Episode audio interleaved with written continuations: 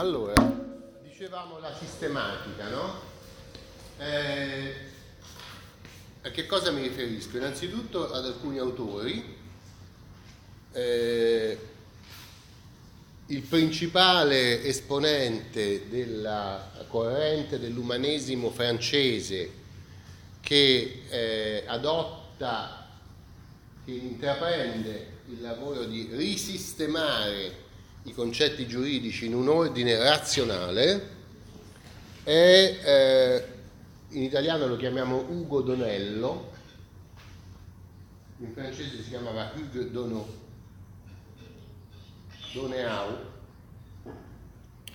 Questo è un fenomeno eh, eh, italiano perché questi autori francesi scrivono in latino e latinizzano il loro nome sul frontespizio. Abbiamo detto che viene inventato il frontespizio dei libri e il, il nome viene latinizzato e lui in latino si trascrive Ugo Donellus.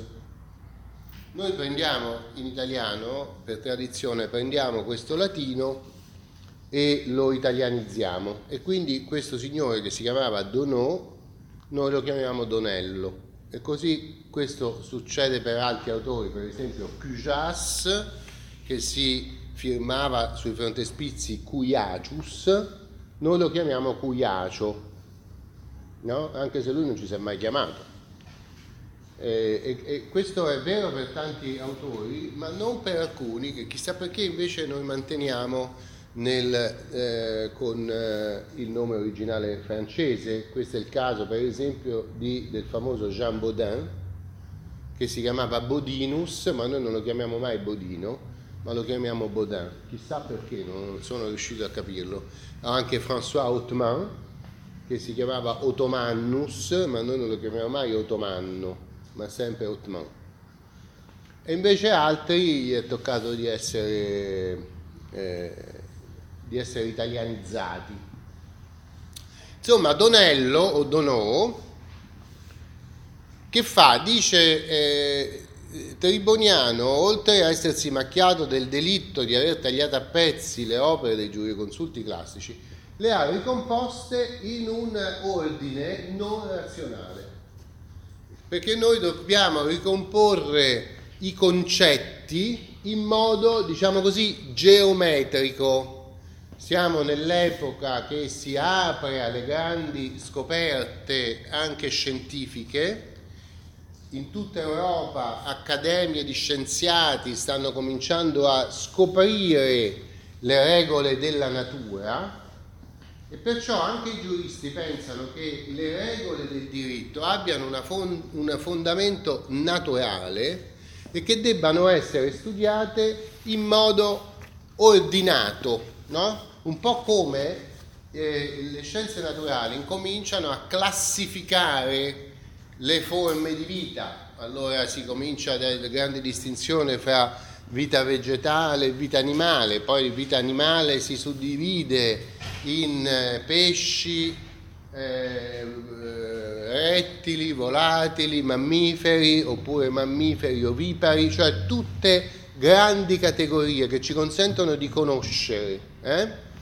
È una forma di neo-aristotelismo in un certo senso, eh, anche di riscoperta, anche questa legata all'umanesimo, della letteratura greca sulla scienza, che porta a nuove eh, teorie scientifiche anche, no? E porta anche a questo spirito di classificazione che sta alla base di questa sistematica di Donello. Classificazione significa eh, per esempio inventiamo una categoria che comprenda tutti gli atti che hanno degli effetti giuridici. No? Giustiniano, o Triboniano per lui, non ha detto un nome comprensivo che comprenda tutti gli atti che, eh, con i quali la volontà umana può produrre degli effetti giuridici. Mm? E, e, noi però possiamo inventarlo questo nome per avere una grande categoria generale, simile a quella, non lo so, di eh, mammiferi. Mammiferi è che comprende alcuni animali che vivono nel mare, come le balene o i delfini, e altri animali che invece vivono sulla terra, che possono essere grandissimi o piccolissimi. Possono essere dei topi molto piccoli o possono essere degli elefanti molto grandi, balene, delfini, eccetera. Cioè una grandissima quantità di cose diverse possono rientrare dentro un solo concetto che è quello di mammifero, cioè animale che si riproduce eh, mettendo al mondo un essere vivente già autonomo e poi allattandolo una, una volta nato. Mentre un'altra grandissima categoria che comprende serpenti, eh, pesci, uccelli, si riproducono in un modo diverso, cioè producono un uovo eh, e non allattano nessun, eh, nessun, piccolo perché quello esce dall'uovo e va in giro per conto suo, no? Eh, lo spirito classificatore vuole classificare tutte queste cose. Allora che cosa facciamo anche noi? Diciamo esiste una categoria, per esempio, dei diritti reali su cosa altrui. Questa cosa Triboniano non l'aveva classificata come tale. Eh? Allora, è un po' curioso, ma quando, non so come siano fatti i vostri manuali di diritto romano,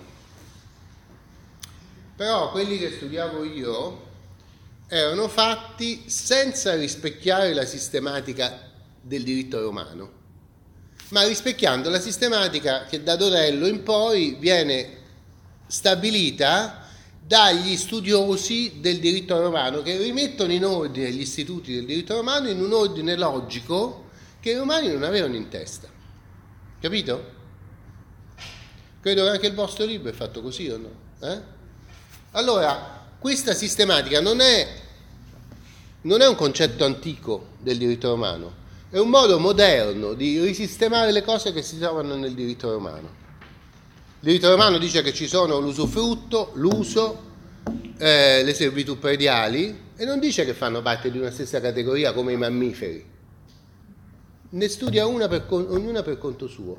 Questa separazione consentiva l'uso della dottrina medievale che era un uso dialettico, cioè io potevo usare una regola che trovavo nelle discipline dell'usufrutto, la potevo usare in tutto un altro ambito, per esempio nella disciplina, non so, dei rapporti matrimoniali fra marito e moglie. Perché non dovevo stare dentro la casella della sistematica che si è inventata Ugo Donello e che poi dopo di lui si sono inventati tantissimi altri giuristi fino all'apoteosi della sistematica che è la pandettistica tedesca dell'Ottocento. Che la pandettistica tedesca dell'Ottocento fa sempre, è, è proprio nella linea che è stata istituita da questa corrente dell'umanesimo che noi abbiamo simboleggiato nella figura di Donello, ma che ci sono poi altri no? che hanno seguito questa, eh, questa linea interpretativa. Capito? Allora, mettiamo un'altra casella quando abbiamo fatto il nostro quadro del sistema delle fonti. Abbiamo visto che ci sono fonti locali, coutume, eccetera. Abbiamo visto che ci sono degli strumenti di unificazione di questo sistema, perché il giurista per interpretare anche le consuetudini va a cercarsi una decisione di un grande tribunale, ma questa decisione come è fatta? Da un giudice che magari ha letto dei trattati per applicare eh, certe logiche al caso che gli è capitato, no? E questi trattati a loro volta costituiscono parte di una grande intelaiatura di concetti che, che sono tutti raggruppati in famiglie uno apre un capitolo del libro di diritto privato o di istituzioni del diritto romano o di storia del diritto privato romano come si chiama adesso, ma in realtà si insegna quello che al tempo mio si chiamava istituzioni di diritto romano e trova un capitolone c'è, dove c'è scritto i diritti reali.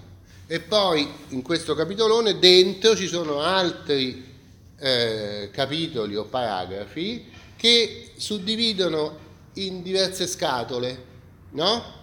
I diritti reali su cosa altrui, poi di nuovo si dividono perché ci sono i diritti reali su cosa altrui eh, eh, no? che comprendono soltanto un uso della cosa e altre che invece comprendono tutto lo sfruttamento della cosa.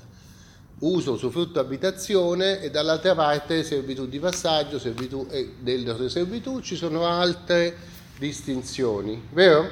Questa è la sistematica. Mm? Quando poi finito questa parte, purtroppo lo studente dopo che è stato un mese là comincia purtroppo un'altra parte sono le, i negozi giuridici, grandissima categoria, e dentro la categoria dei negozi giuridici ci sono tutte queste altre parti.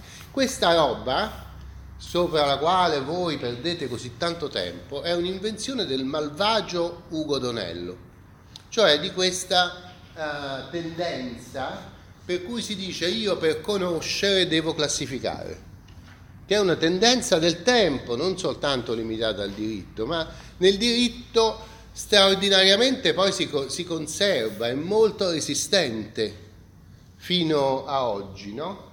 Perché ancora oggi uno dei problemi vostri è questo fatto che dovete sapere tutte queste cose, no?